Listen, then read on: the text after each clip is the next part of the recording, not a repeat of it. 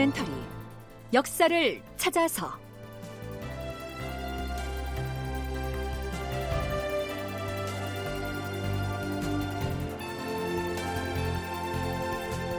제 721편.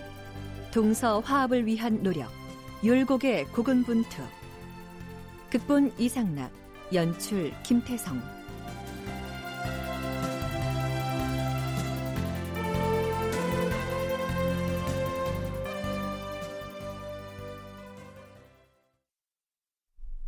여러분 안녕하십니까? 역사를 찾아서의 김석환입니다.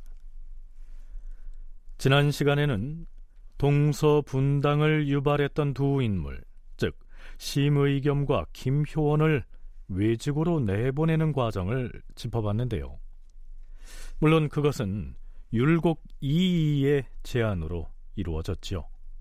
물론 율곡은 이 두 사람을 지방관으로 내보냄으로써 동인과 서인의 갈등을 누그러뜨리자 이런 취지였지요. 그렇다면 그들을 중앙조정에서 일단 밀어내고 나서 동인과 서인의 대립과 갈등은 해소가 됐을까요? 아니었습니다. 선조수정실록의 해당 기록을 들여다보면 이렇습니다. 김효원이 젊은 사림의 열렬한 지지를 받아서 그 기세가 매우 치성하였다. 이인은 그것이 조정이 불화하는 조짐이 될까 걱정하여서 그 기세를 줄이려고 외직으로 내보내자고 주창하였다. 이의 뜻은 단지 갈등을 진정시키려는 것일 뿐 김효원 등에게 죄를 주어서 다스리려는 것이 아니었다. 그러나 김효원이 외직으로 나가자 오히려 조정의 의논이 더욱 격화되고 말았다. 심의겸과 김효원이 지방관으로 떠난 직후의 상황은 뭐 일단은 서인이 정치적인 승리를 거둔 것으로 보입니다. 선조실록에는 이때의 상황을 또 이렇게 기술하고 있습니다.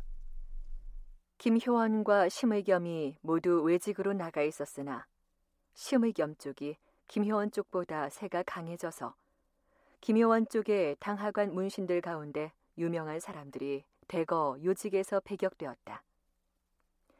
이성중은 김효원과의 교분 때문에 논핵을 받아 강원도 철산 군수로 밀려났고 정의적과 노준도 그렇게 되었다. 선배 사림을 서인이라고 했고요. 후배 사림을 동인이라고 했는데 율곡이인은 서인으로 인식됐죠. 그러나 적어도 2단계까지는 율곡은 서인으로서 당파적인 행동은 일치하지 않고 양쪽의 갈등을 진정시키려고 동분서주합니다.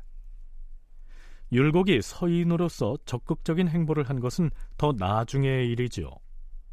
율곡은 다시 동서 갈등을 조정해서 화해로 이끌기 위해 나섭니다. 하... 김효원이 외직으로 나간 틈을 타서 마치 서인의 세상이 온 듯이 동인을 핍박하려 해서는 아니 될 일이야. 지금 이조 전랑의 자리가 비었는데 나는 그 자리에 이발을 천거할 것이야. 이발을 천거하다니. 아니 이발은 명백한 김효원 쪽의 사람이 아닌가? 이발은 동인 사이에서 상당한 명망을 얻고 있지 않은가? 그러니 그가 인사를 담당하는 이조 전랑의 적임이고 말고. 아니 그대는 명색이 서인의 몸담은 사람이 아닌가? 어찌하여 그 중요한 자리에 이발을 천거해서 동인의 기세를 드높여 주려고 하는 것인가? 내가 이발을 천거하려는 것은 김효원의 지방 전출로 잔뜩 화가 나 있는 동인을 달래기 위함일세. 이발이 이조 전랑이 되면 동인 쪽의 의논을 주도해서 지금의 갈등을 무마하여 화해로 이끌 수 있을 것이야. 이는 이런 계산을 하고 있었는데 일이 뜻대로 진행되지 않습니다. 이조 전랑에 임명된 이발이 그만 전랑직에서 물러나게 된 것이죠.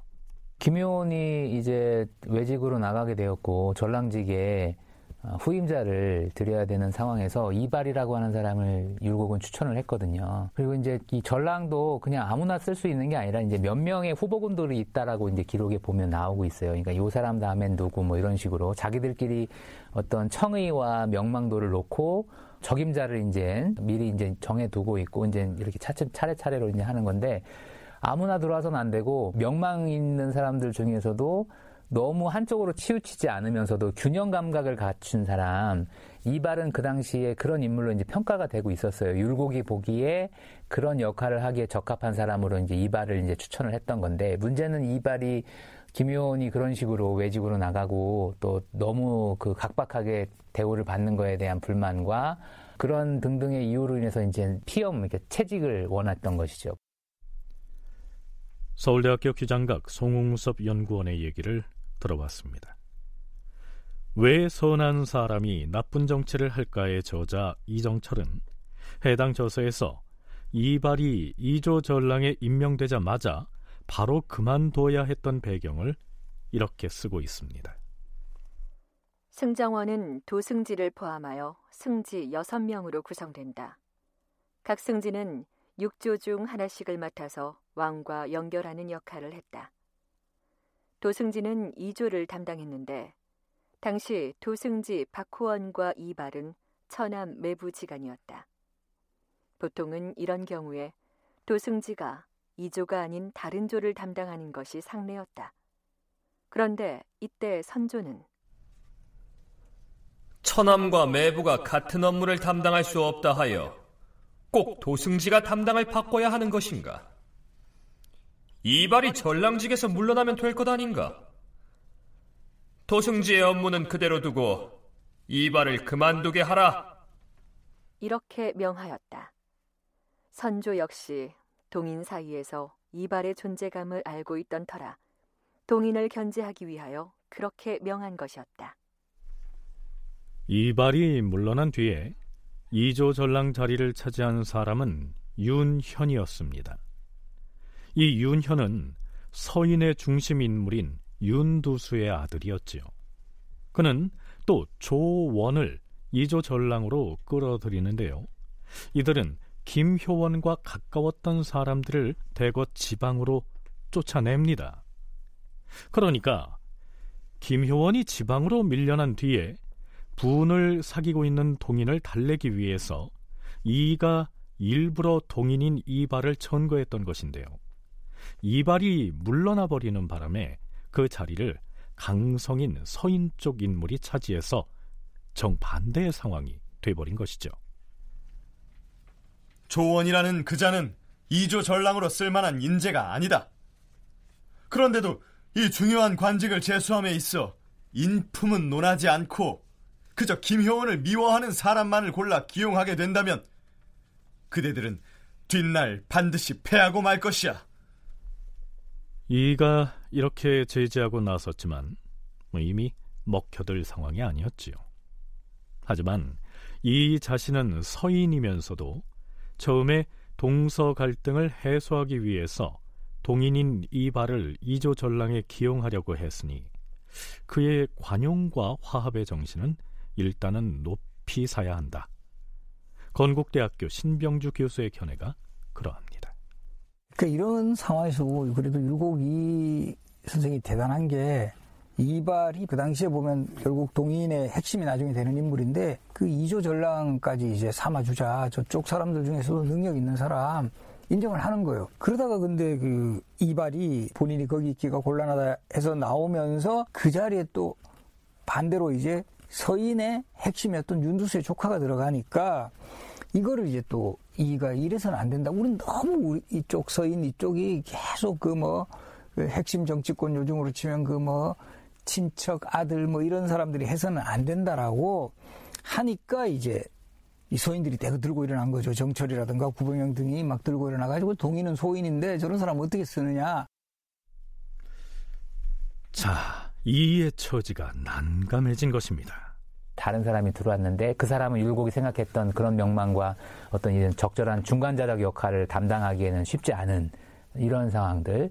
아니나 다를까 이후의 상황은 젊은 신진들의 목소리들을 대변하는 쪽으로 흐름이 그 바뀌게 되었고 어, 오히려 김효원과 심의겸이 외직으로 떠났음에도 불구하고 조정 내의 어떤 분위기가 화합의 분위기가 되지 않고 여전히 동인 측의 신진들 인사들이 전배들을 비판하는 목소리 더 키워가고 있었던 이런 상황으로 전개되고 있었기 때문에 어, 율곡은 본인이 나름대로 이렇게 하면은 조금 더 화합이 될 수 있지 않을까라고 했던 시도가 다, 다 실패로 돌아가게 되었고 그래서 동인은 동인 측대에서 율곡에 대해서 뭐 별로 이렇게 좋지 않은 감정을 가질 수밖에 없고 서인들도 율곡의 노력을 알고는 있지만 그게 뭐 효과가 크지 않은 상황에서 뭐 그렇게 크게 율곡을 잘했다 얘기하기가 쉽지 않은 상황이었던 거죠.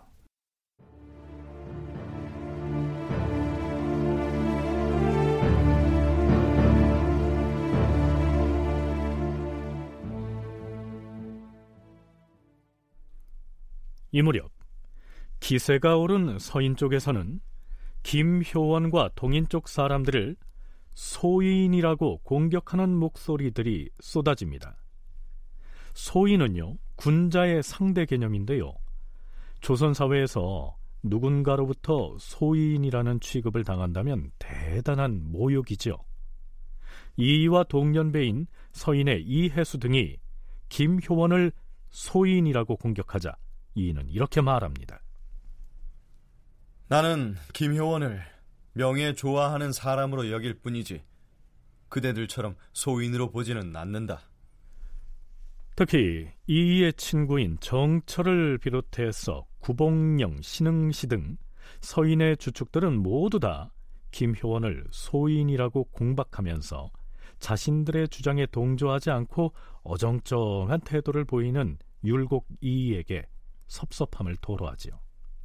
특히 정철은 벼슬을 버리고 남쪽으로 돌아갈 무렵에 이 일을 거칠게 성토합니다.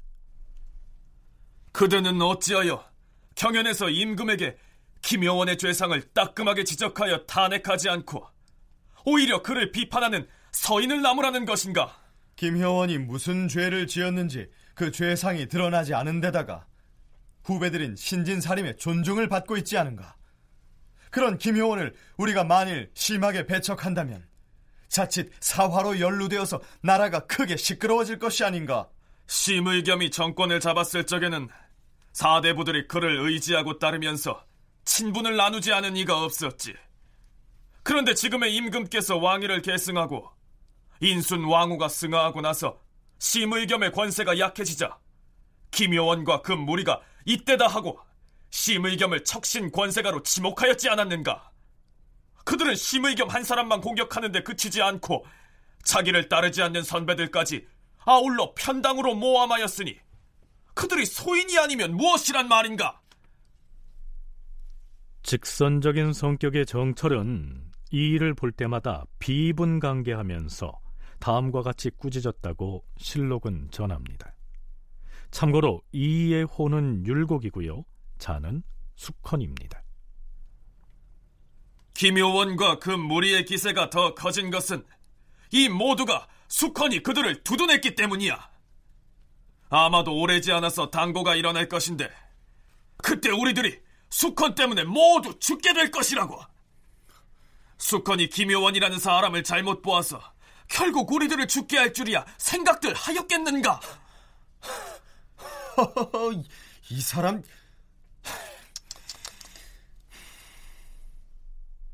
실록에서는 정철이 흥분하여 그렇게 쏘아붙이자 이에는 낯빛이 하얗게 질려서 더 이상 논란하지 못한 채 그저 혀를 끌끌 찰 뿐이었다. 이렇게 적고 있습니다. 정철의 말 중에 당고라는 말이 나왔는데요. 중국 후한 말에 일어났던 정치적 사건을 일컫습니다. 그러니까 정철의 말은 이가 김효원이라고 하는 사람을 잘못 보고 두둔을 했기 때문에 그가 주동이 되어서 일으킬 정치적 변란에서 서인들은 모두 죽음을 당할 것이다. 이런 내용이죠. 이이가 정철의 말을 듣지 않자 정철은 이이에게 작별 인사 삼아 시 한 수를 남기고 남쪽으로 내려갑니다. 그 시의 내용은 이렇습니다.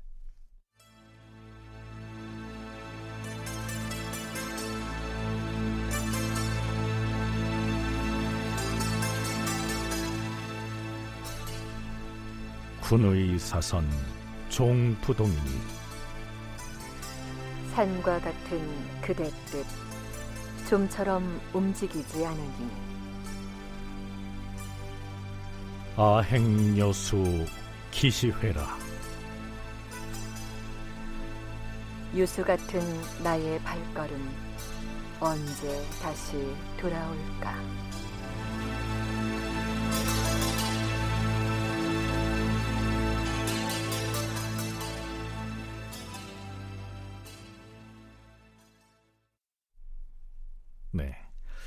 이인은 정철뿐만 아니라 같은 서인 소속의 인사들로부터 끊임없이 비판을 받지만 그는 정철이 이 시에서 읊었던 대로 자신의 뜻을 좀처럼 바꾸지 않지요.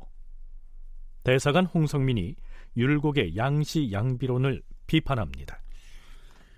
세상에는 둘 다 옳은 것도 없고 또한 양쪽 다 그런 것이 없는 법인데 공이 어찌하여 옳고 그름을 가리지 아니하고 둘 다 온전하게 하려고 힘을 쓰고 있으니 조정 인심이 불만스럽게 여기는 것이 아니오. 천하에 진실로 둘 다 옳고 둘 다 그른 것도 있지요. 중국 역사에서 백이와 숙제가 서로 나라를 사양한 것과 무왕과 백이, 숙제가 서로 뜻을 합하지 아니한 것은 둘 다 옳은 것이지요. 춘추 시대와 전국 시대에는 숱한 전쟁을 했으나 의로운 전쟁이 없었으니 그것은 둘 다 그른 것이요. 김효원과 심의겸의 일은 국가에 관계되는 일이 아닌데도 서로 불화하여 알력을 빚음으로써 조정이 평온하지 못하게까지 되었으니 이는 둘 다 그른 것이다. 그러나 이들이 모두 그러긴 하지만 본래는 그들 모두가 살인들이니 당연히 화해하고 융합하는 것이 옳지요. 그럼에도 반드시 저쪽은 그르고 이쪽만 옳다고 하면 이 분란과 분쟁이 언제 그칠 수 있겠소? 이때 선배 살인들은 이이가 김효원을 공격하지 않은 점을 탓하였고 후배 살인들은 이이가 김효원을 밖으로 내보낸 점을 탓하여서 조정의 의논이 더욱 틀어지게 되었다. 이 무렵 이성중이 사원부 지평이 되었는데 그는 김효원의 친한 벗이었다. 그러자 대사관 홍성민이 그를 탄핵하려 하였고 이이가 그를 말렸다. 이성중은 특별한 잘못이 없으며 또한 사람들과 뜻을 달리하여 모난 짓을 할 사람이 아니고 단지 김효원과 깊이 사귄 것뿐이다. 김효원을 공격하는 것도 문제가 있는데 더구나 그의 친구를 공격할 수 있겠는가? 만일 그렇게 하면 조정은 더욱 시끄러워질 것이야. 그러나 사관원의 의논에 쫓겨서 끝내 이성중을 탄핵을 해버립니다. 그러자 김효원을 지지하는 젊은 사류들은 더욱 분개했겠지요. 그러니까 이 무렵의 율곡이인은 위로는 임금에게 신임을 얻지도 못하고 아래로는 동료들마저 그의 말을 수용하지 않게 되니까 다시 조정을 떠나서 고향으로 내려가기로 결심을 했던 것입니다. 물론 서인 중에서도 박순과 같은 원로는 이 일을 지지하고 있긴 하였으나 대다수의 선배 살인, 즉 서인들은 이 기회에 목소리를 높이고 있는 동인의 신진 살인들을 압박하고 억눌러서라도 우위를 확실히 점해야 한다고 여겼던 것 같습니다. 하지만 율곡이 생각하기에 그것은 위험한 방식이었죠. 젊은 청직들의 목소리들이 거침없어질 때 그거를 조절하는 방식을 폭력적으로 제압할 할 때 일어나는 게 이제 사화라고도 할 수 있거든요.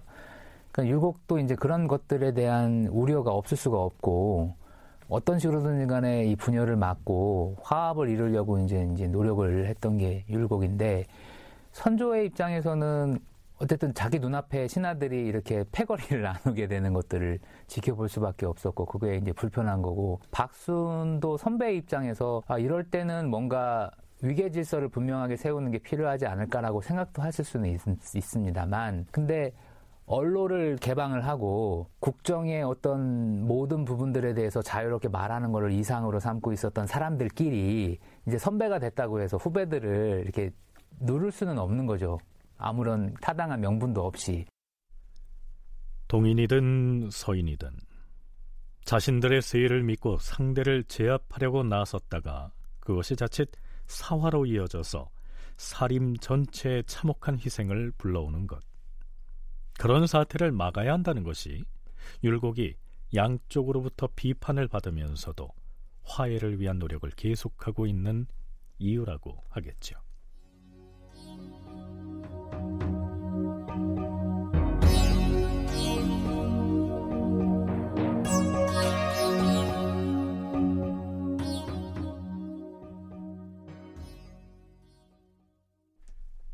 율곡은 동서분당의 해소를 위해서 자신이 몸담고 있는 서인 소속 살인들에 대한 설득 작업뿐만 아니라 동인의 유력자들에게도 자신의 생각한 바를 설파하고 혹은 논쟁을 벌이기도 합니다. 김우홍은 율곡보다는 세 살이 어린 동인 쪽 사람인데요. 어느 날 그가 율곡에게 이런 말을 걸어옵니다. 이미 외직으로 나간 김효원을 두고서 서인 쪽에서 말들이 많은데 김효원이 변방으로 밀려난 것이야말로 억울한 일이 아니오. 김효원이 명예를 쫓았다. 이렇게 말들을 하나. 그는 본시 선한 사람입니다. 음. 내가 김효원의 신상을 살펴보건대 그를 두고 4등급의 의논이 있어요. 어찌 한 사람을 두고 4등급으로 의견이 갈린단 말입니까? 내가 보기엔 그렇소. 그중 한 등급은 김효원을 소인이라고 하는 평가인데 이는 정철 등이 하는 말이고 또 한 등급은 김효원이 명예를 좋아하는 사람이라는 평인데 그건 바로 내가 한 나의 말이오. 또 한 등급은 명예를 좋아하는 사람으로 알려졌으나 본심은 선한 사람이라는 평인데 이는 그대들이 하는 말이고 또 한 등급은 김효원은 흠잡을 데 없는 군자라는 평가인데 이는 동인의 젊은 사람이 하는 말이지요. 한 사람이 이렇듯 4등급의 인품을 갖추고 있는데 사람마다 자기의 평가가 옳다고 고집하여 허다한 분쟁을 만들어내게 된 것이요. 나라의 기강과 백성들의 고통은 도외시한 채 옳고 그른 것을 정하기에만 급급했기에 조정의 정사가 자연히 문란하게 되었으니 이 역시 운명이라 하겠지요. 네, 김효원을 두고 벌이는 여러 논란들을 매우 독특하게 정리 분석하고 있지요. 동인인 김우홍도 이의 이러한 견해에 고개를 끄덕입니다. 음, 듣고 보니 과연 그러합니다. 되돌아보건대 그러면 그로 인해서 오늘날의 분란이 생기게 된 까닭은 무엇이라고 보십니까? 그렇게 된 데에는 김효원의 잘못을 우선 꼽아야 할 것이요. 그가 자신의 역량을 헤아리지 아니하고 국사의 마음을 두었으며 또한 선배 사림들을 배척함으로써 선배 사림들이 원한을 품지 않은 이가 없도록 만들었어요. 하지만 그의 기세가 워낙 두려워 감히 손을 쓰지 못한 채로 오늘에 이른 것이요. 나는 김효원의 행동이 뒷날의 폐단을 불러올 것이라고 보았기 때문에 그를 억제해야 된다는 의논을 주창한 것이요. 당초에는 신진 사림들이 나를 의지하고 신뢰하여 하는 말마다 잘 들어주었는데 김효원을 억제하는 데 손을 쓰게 된 뒤에는 이내 나의 말을 들어주지 않으니 물고기를 잡고 나서는 통발을 잊어버린다는 것이 바로 이런 경우지요. 하지만 김효원에게는 대체로 드러난 죄는 없어요. 내가 그렇게 말하는데도 다른 쪽에서 받아들이지 아니한 것은 정철 같은 견해가 지나치게 강고한 데서 연유한 것이지요. 하면 앞으로 어떻게 해야 바로 잡을 수 있겠습니까? 음. 만일에 그대 김우홍과 유성룡 그리고 이발이 이 요직을 맡아 마음을 합한다면 바로 잡히게 될 것이요. 나의 진퇴 여부는 이 일에 관계되지 않을 것입니다. 지금 들은 얘기를 어찌하여 경연에서 전하께 통렬히 진언하지 않는 것이오? 임금과 신하 사이에 믿음이 있어야 내가 어전에서 통렬하게 말할 수가 있겠지요. 만일 임금이 아랫사람들의 마음을 모르고 조정이 편을 나누어 붕당을 결성한다고 의심을 하게 되면 예전에 국정을 농단했던 자들이 어부지리를 얻게 되고 말 것이요. 그런데 지금은 겉으로 드러난 잘잘못이 없는데도 조정의 의논이 서로 틀어져서 화합하는 기운이 날로 소멸되고 속된 의논이 행하여져서 깨끗한 의논이 점점 미약해지니 아마도 몇 년 후에야 그로 인한 폐해가 나타날 것이요.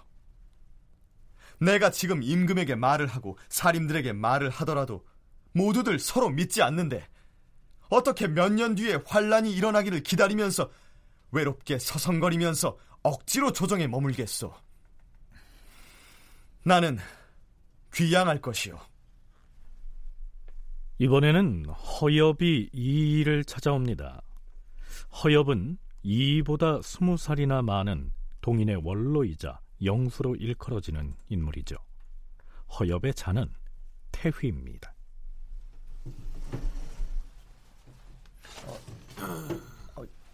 아니, 태휘께서 어쩐 일로?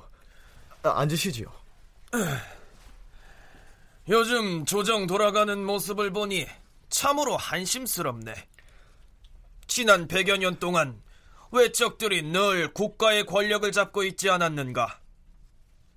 외척이 권세를 부리는 모습이 사람들의 귀와 눈에 익숙해져서 당연하다고 여기다가 어느 날 갑자기 나이 젊은 선비가 나타나서 외척을 배척하자 사람들이 해괴하게 여기는 것이 아닌가?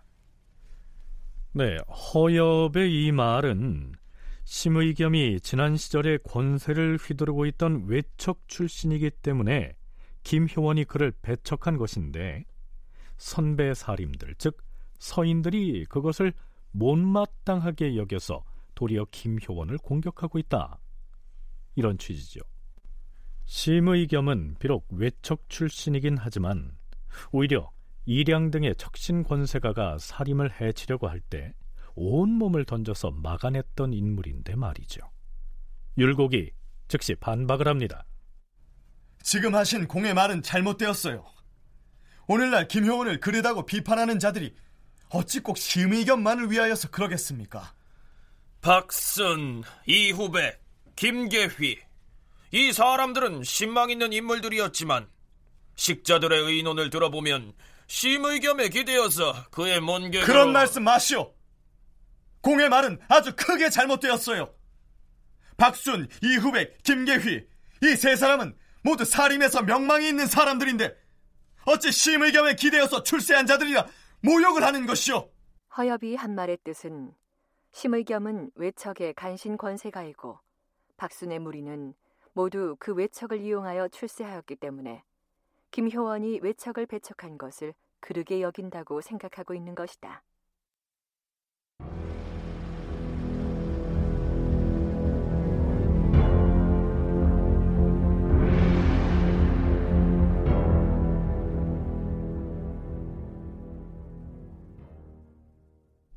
자, 율곡 이인은 고향으로 내려가기 전에 할 수 있는 노력을 다 해보겠다고 작심한 듯 이번엔 우의정 노수신을 찾아갑니다.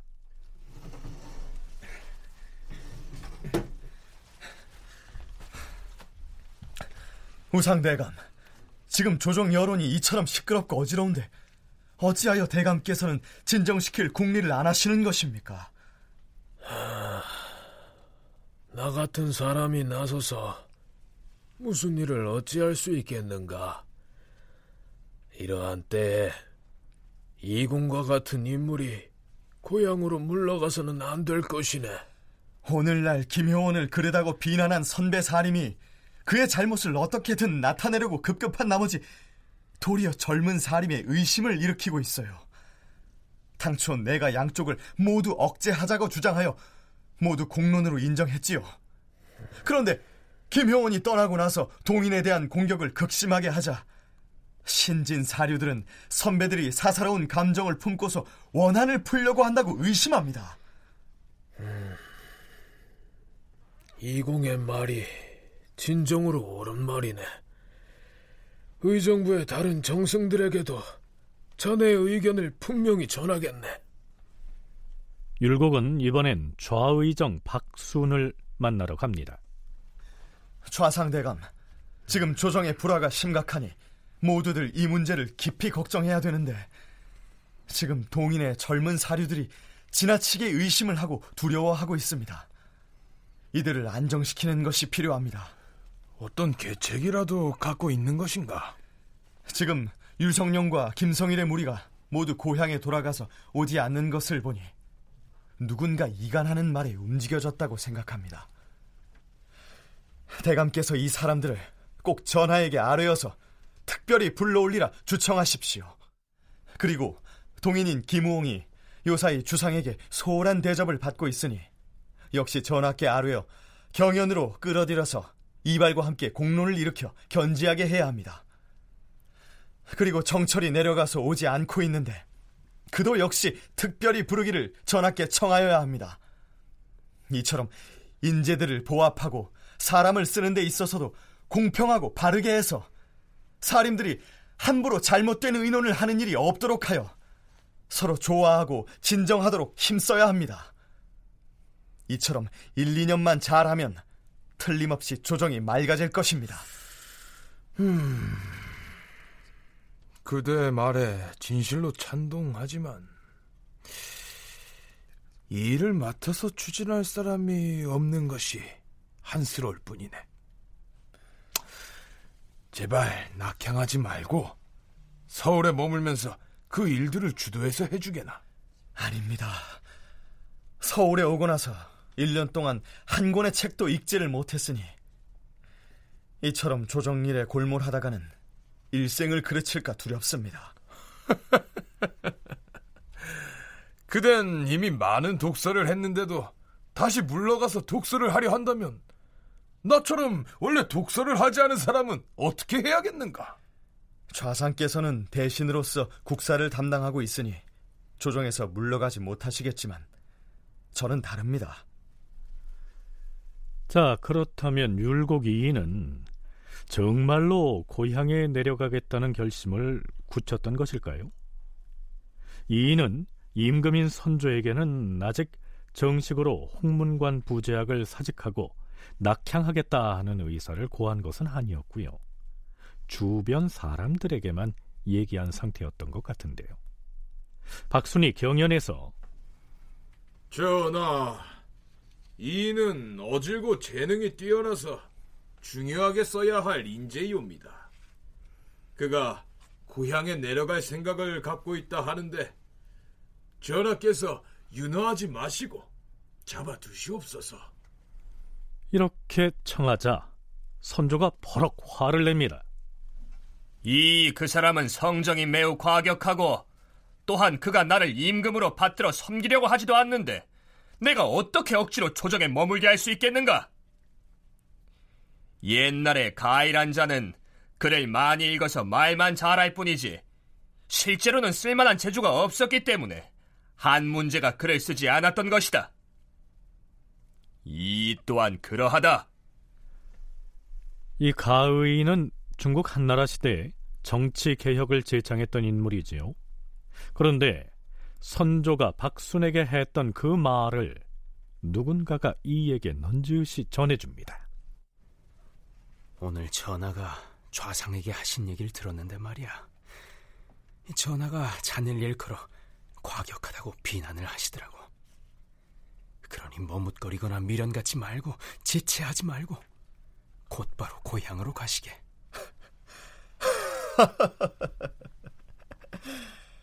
전하가 그렇게 말했다면 정말로 물러가겠군 그래. 임금이 물러감을 허락했다는 말을 듣고도 물러가지 않으면 이는 신하가 취할 태도가 아니지. 아, 그렇고 말고. 네. 그렇다면 이러한 전국에서 선조는 과연 율곡을 어떻게 이해하고 있었을까요? 서울대 규장각 송웅섭 연구원과 건국대 신병주 교수의 얘기를 차례로 들어보시겠습니다.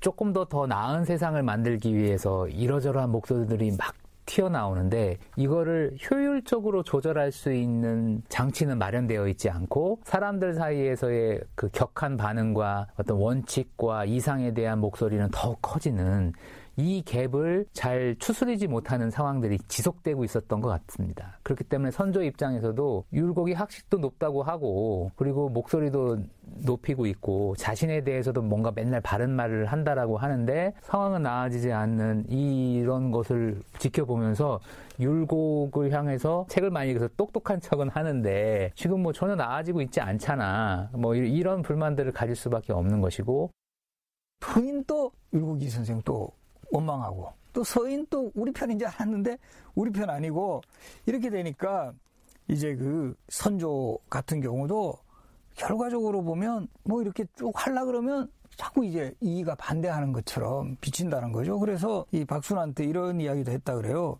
나를 받들려 하지도 않고 과격하며 글을 많이 읽어 말만 잘한다 이러면서 거친 평가도 하고 그래서 이때 또 그 지방으로 이제 돌아가기도 하고 이런 뭐 과정들을 보면 이 당시에 그래도 어쨌든 율곡 이의 모습은 그래도 상당히 대단했던 것 같아요. 자신하고 좀 더 가까운 세력보다는 좀 더 객관적이고 일 잘할 수 있는 사람을 당파로 구별하지 않고 추천을 했다라는 거는 상당히 좀 주목할 만한 점입니다.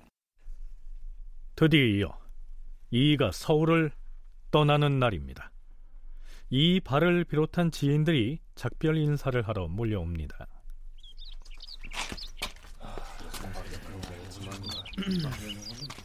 부디 오래 지체하지 말고 다시 올라오십시오.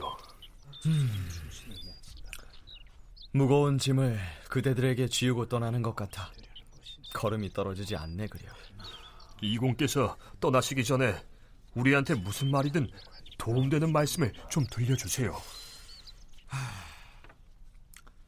그러면 여러분 앞에서 내가 생각하는 정론을 내리려고 하니 공들은 시험 삼아 들어보시오. 중종과 명종 때를 거쳐오면서 숱한 간신 권세가들이 조정을 탕난시킨 지가 매우 오래되었어요. 그 척신 세도가들의 기세를 꺾어버리고 사림들의 의논이 널리 퍼지게 한 것은 어찌 심의겸 등의 공이 아니겠습니까?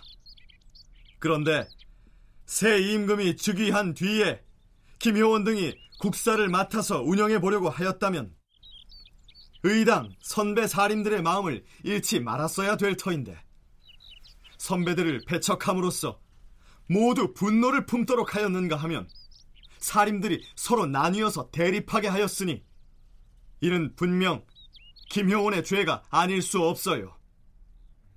이런 까닭으로 내가 양쪽을 모두 억제라는 공론을 일으켜서 당사자들을 외직으로 내어 보내었던 것이요.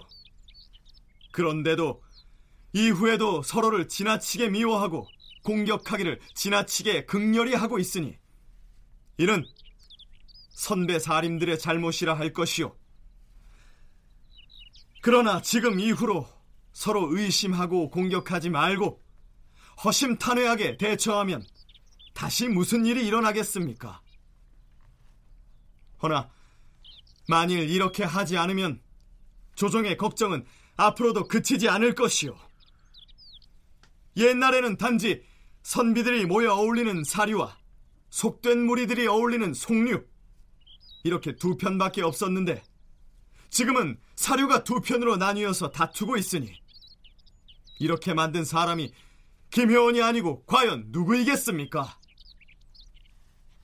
이상이 내가 고향으로 향하면서 내린 정론이요. 과연 이공의 말씀이 참으로 공론이요. 오늘 이 자리에 있는 사람들이 모두 이공의 의논을 따라서 의논한다면 지혜로운 실론이 정해질 것입니다. 맞는 말씀이요. 과연 이공입니다. 그래야지. 자, 그럼 나는 갑니다. 출발하자.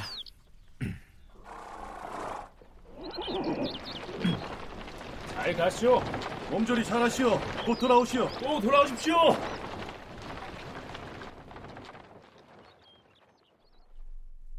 네, 이때가 선조 9년이었는데요.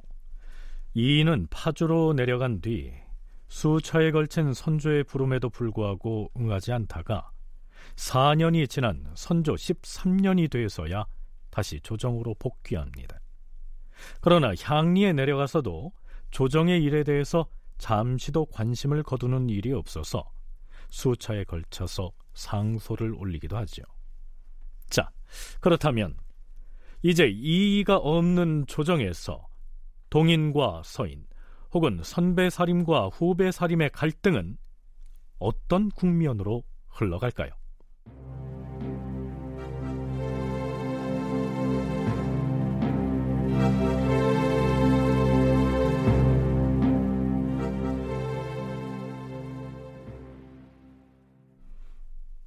율곡이 낙향하던 때만 해도 서인의 기세가 등등했었는데요.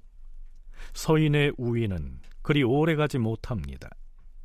율곡이 떠나고 나서 반년여가 지난 선조 9년 8월 16일의 실록 기사를 보면요. 다음과 같은 인사가 이루어집니다. 홍담을 우참찬으로 이발을 사헌부 헌납으로 이성중을 홍문관 부교리로 이순인을 사관원 정원으로 노직을 홍문관 수찬으로 삼을 것이다. 이날의 인사에서 홍문관 부교리가 된 이성중과 홍문관 수찬에 기용된 노직은 서인의 공격을 받고 지방으로 좌천됐었는데요. 이때에 이르러 다시 중앙관직에 복귀한 것이죠. 또한 선조 9년 11월의 기사를 보면요. 이순인에게 이조 좌랑을 제수하노라. 자, 이 순인이 누굽니까? 단지 그가 김효원을 비난한 전력이 있다고 해서 그 점을 높이 평가받아 이조 좌랑이 된 대표적인 서인 쪽의 인물이었지요. 그런데요, 이 사관의 논평을 보면 이런 내용이 나옵니다. 이때 사림이 두 편으로 나뉘어서 끝내 화합하지 않았는데 이순인이 일찍이 김효원은 권세를 탐내는 사람이다 라고 논박을 했던 까닭에 윤현이 그를 끌어올려 전랑으로 삼았던 것이다. 그런데 요직에 있으면서 살펴보니 조정공론이 윤현을 편들지 않는 것을 알고는 도리어 김효원 무리에게 빌붙자 선배 사류들은 그가 출세를 위해 조급히 처신을 바꾸는 것을 보고 미워하였다. 이순인이 김효원을 공격했다는 점 때문에 이조 전랑에 등용됐는데 막상 요직에 들어가서 조정의 판세를 보아하니 서인보다는 동인 쪽으로 세가 기울고 있는 것을 감지하고는 재빨리 동인으로 돌아섰다. 이런 말입니다. 송웅섭 연구원은 그 배경을 이렇게 분석합니다. 어, 아무래도 이제 그 공격을 하는 입장에 많이 포진되어 있으니까요. 동인 측 신진 인사들이 그렇기 때문에 상황이 점점점 더 갈등으로 이제 치닫고 있는 공격을 더 많이 하게 되는 상황이니까 그렇게 볼 수 있는 측면이 있습니다. 근데 이 청요직들 사이에서의 인사가 명망을 가지고 사실은 지금 이루어지고 있거든요. 서인 측, 동인 측 이렇게 나뉘어지기도 있습니다만 그 전제는 그 직책에 걸맞는 사람이라고 하는 게 어느 정도 어 이렇게 전제로 이제 깔려 있는 그런 상황인 것이죠. 근데 명망의 종시되는 상황에서는 시비를 가지고 판단을 하게 되고 그 시비를 판단을 할 때는 동인 측 인사들의 젊은 부류들의 뭔가 개혁과 부지서에 대한 공격에 편승하기 훨씬 더 수월한 것이죠. 네, 이게 무슨 얘기냐면요. 서인과 동인을 선배 사림과 후배 사림으로 나누는 데에서도 알 수 있듯이 사헌부와 사관원의 간관들 그리고 난관을 포함한 청요직에는 아무래도 나이가 젊은 후배 사림들이 다수였겠죠. 또한 선배 사림인 서인 쪽 인사들은 나이가 많아서 판서나 대신 등 고위직을 맡고 있었는데 그들은 목소리를 높이는 자리가 아닌 반면에 청요직은 끊임없이 대신과 국왕을 대상으로 간쟁을 하는 자리지요. 그러니까 서인인 이순인이 청요직에 들어가고 보니 주변에 후배 사림인 동인이 포진하고 있어서 노선을 바꾼 것이다. 이러한 분석입니다. 신 입장에서는 그렇긴 하지만 그거를 현실적으로 이렇게 감안을 하고 적용하는 데 있어서는 나름대로 좀 더 보수적으로 적용해야 되는 그런 상황이 있지만 개혁을 외치는 어떤 그런 목소리를 내는 일이 전담되어 있는 사람들에서는 그 목소리를 내면 낼수록 명망은 더 높아지는 어떤 이러한 구도가 있습니다. 그러다 보니까 그 율곡이 조정한 이후에 이 전랑직에 배치되어 있는 사람들, 그러니까 이런 사람들 사이에서도 강경론으로 흐르는 그런 추세가 나타나고 있었다고 볼 수 있습니다. 말하자면 서인이 주축을 이루고 있는 대신들과는 달리 동인의 젊은 사림이 포진한 청요직의 경우 앞다투어서 목소리를 높이다 보니까 조정의 여론이 점점 동인이 주도하는 강경론에 의해 지배되고 있었다는 얘기입니다. 뿐만 아니라 그동안 이 일을 지지했던 서인의 원로 박순이 그만 물러나고 맙니다. 좌의정 박순이 병을 핑계로 정승 자리에서 물러났다. 박순은 어릴 적에 허엽과 함께 서경덕을 스승으로 섬겨 서로의 우정이 매우 도타왔다. 그런데 이때 이르러 동인의 허엽이 젊은 사림의 영수가 되어서 논의를 편벽되게 하자 박순이 매우 옳지 않게 여겼다.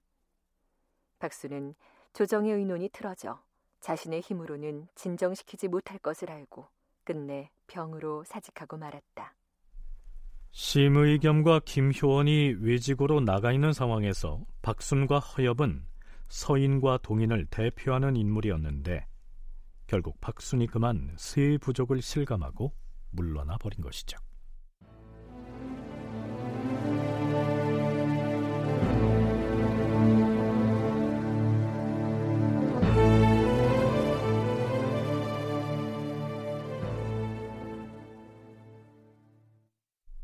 자, 이제는 선조 11년 2월로 가보지요.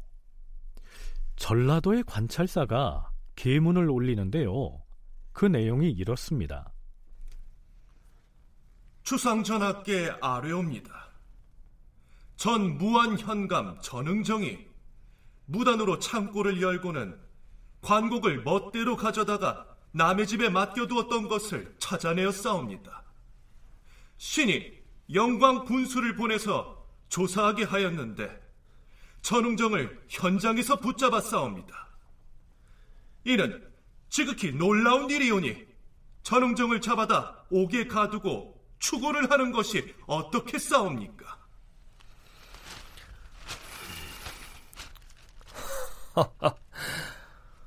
어찌 이런 일이 있다는 말인가? 전응정이 나라의 창고에서 관곡을 200여 석이나 훔쳤으니 이는 매우 놀라운 일이다. 관할을 지키는 아전은 물론이고 훔쳐낸 관곡을 맡아서 숨겨주었던 집주인 그리고 전응정으로부터 곡식을 뇌물로 받은 사람이 있으면 그들 모두를 잡아다 추국하여 일벌백계로 삼도록 하라. 네, 전응정이라고 하는 사람이 무한 현감 시절에 관곡 백석을 훔쳐서 감추고 있다가 발각된 뭐 말하자면 독직 사건이 발각된 것인데요. 물론 어명에 따라서 관련자들이 엄중한 처벌을 받겠지요. 그런데요. 이 사건의 수사 과정에서 이상한 일들이 일어납니다. 전하, 의군부 도사가 아뢰옵니다. 전 무한 현감 전응정의 관곡 절도 사건에 연루된 죄인들을 압송 중이온데 죄인들이 아직 도성에 당도하지 않았는가? 아, 그것이 아니오라. 전응정을 잡아올 때 수원에서는 죄인 압송의 임무를 맡을 군인을 정하여 보내지 않았사없고 진위에서는 군인들이 교대를 기다리지도 않고 흩어져 가버리는 바람에 범행에 연루된 임천건이라는 자가 어둠을 틈타 도주하게 만들었사옵니다. 두 고을의 관리를 추구하여 치죄하시옵소서.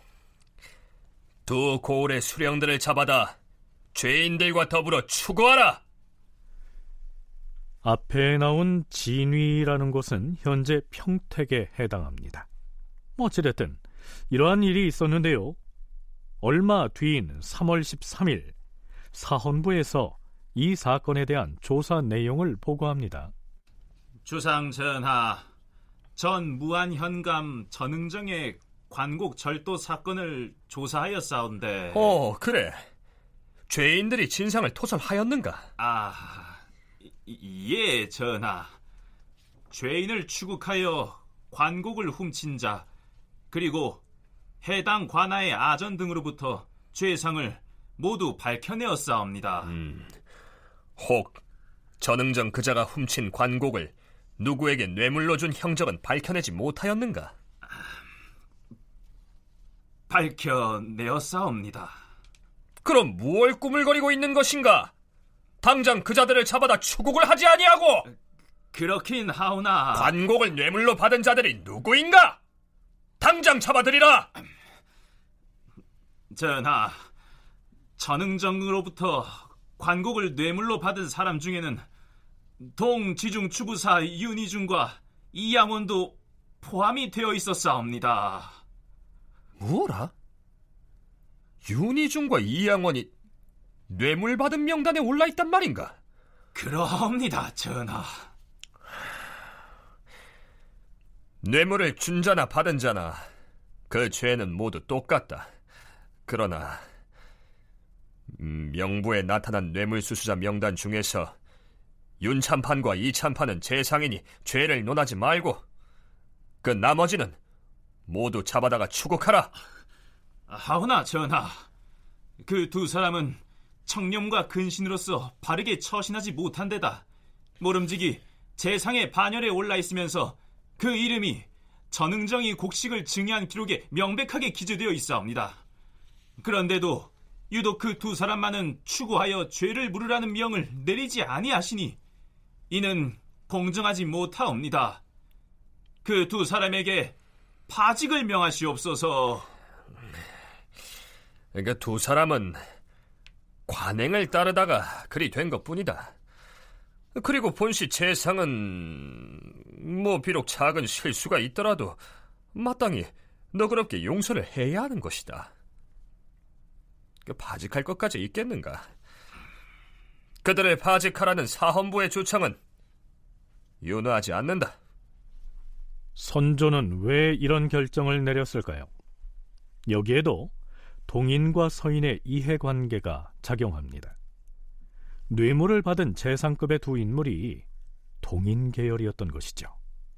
그런데 얼마 뒤 진도 군수 이수가 역시 관곡인 쌀을 운반해서는 이번엔 서인인 윤현, 윤두수, 윤군수 등 세 사람에게 뇌물로 바친 사건이 일어나죠. 그런데요. 앞에 윤희중과 이양원과는 달리 이들은 엄벌을 받습니다. 왜 같은 뇌물 사건을 이처럼 차별적으로 처리했을까요? 더구나 더욱 특이한 점은 앞에 무한 사건을 국왕인 선조가 그처럼 엉터리로 처리했음에도 불구하고 사헌부나 사관원의 간관들이 일제히 입을 다물고 아무도 문제 삼지 않았다는 사실입니다. 다큐멘터리 역사를 찾아서 다음 주 이 시간에 계속하겠습니다.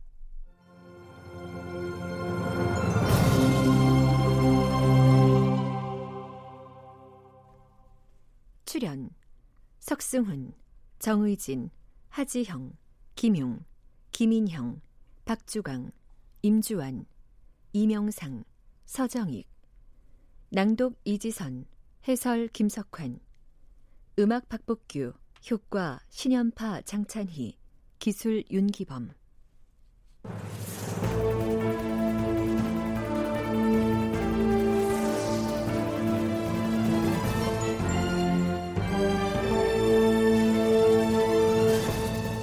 다큐멘터리 역사를 찾아서.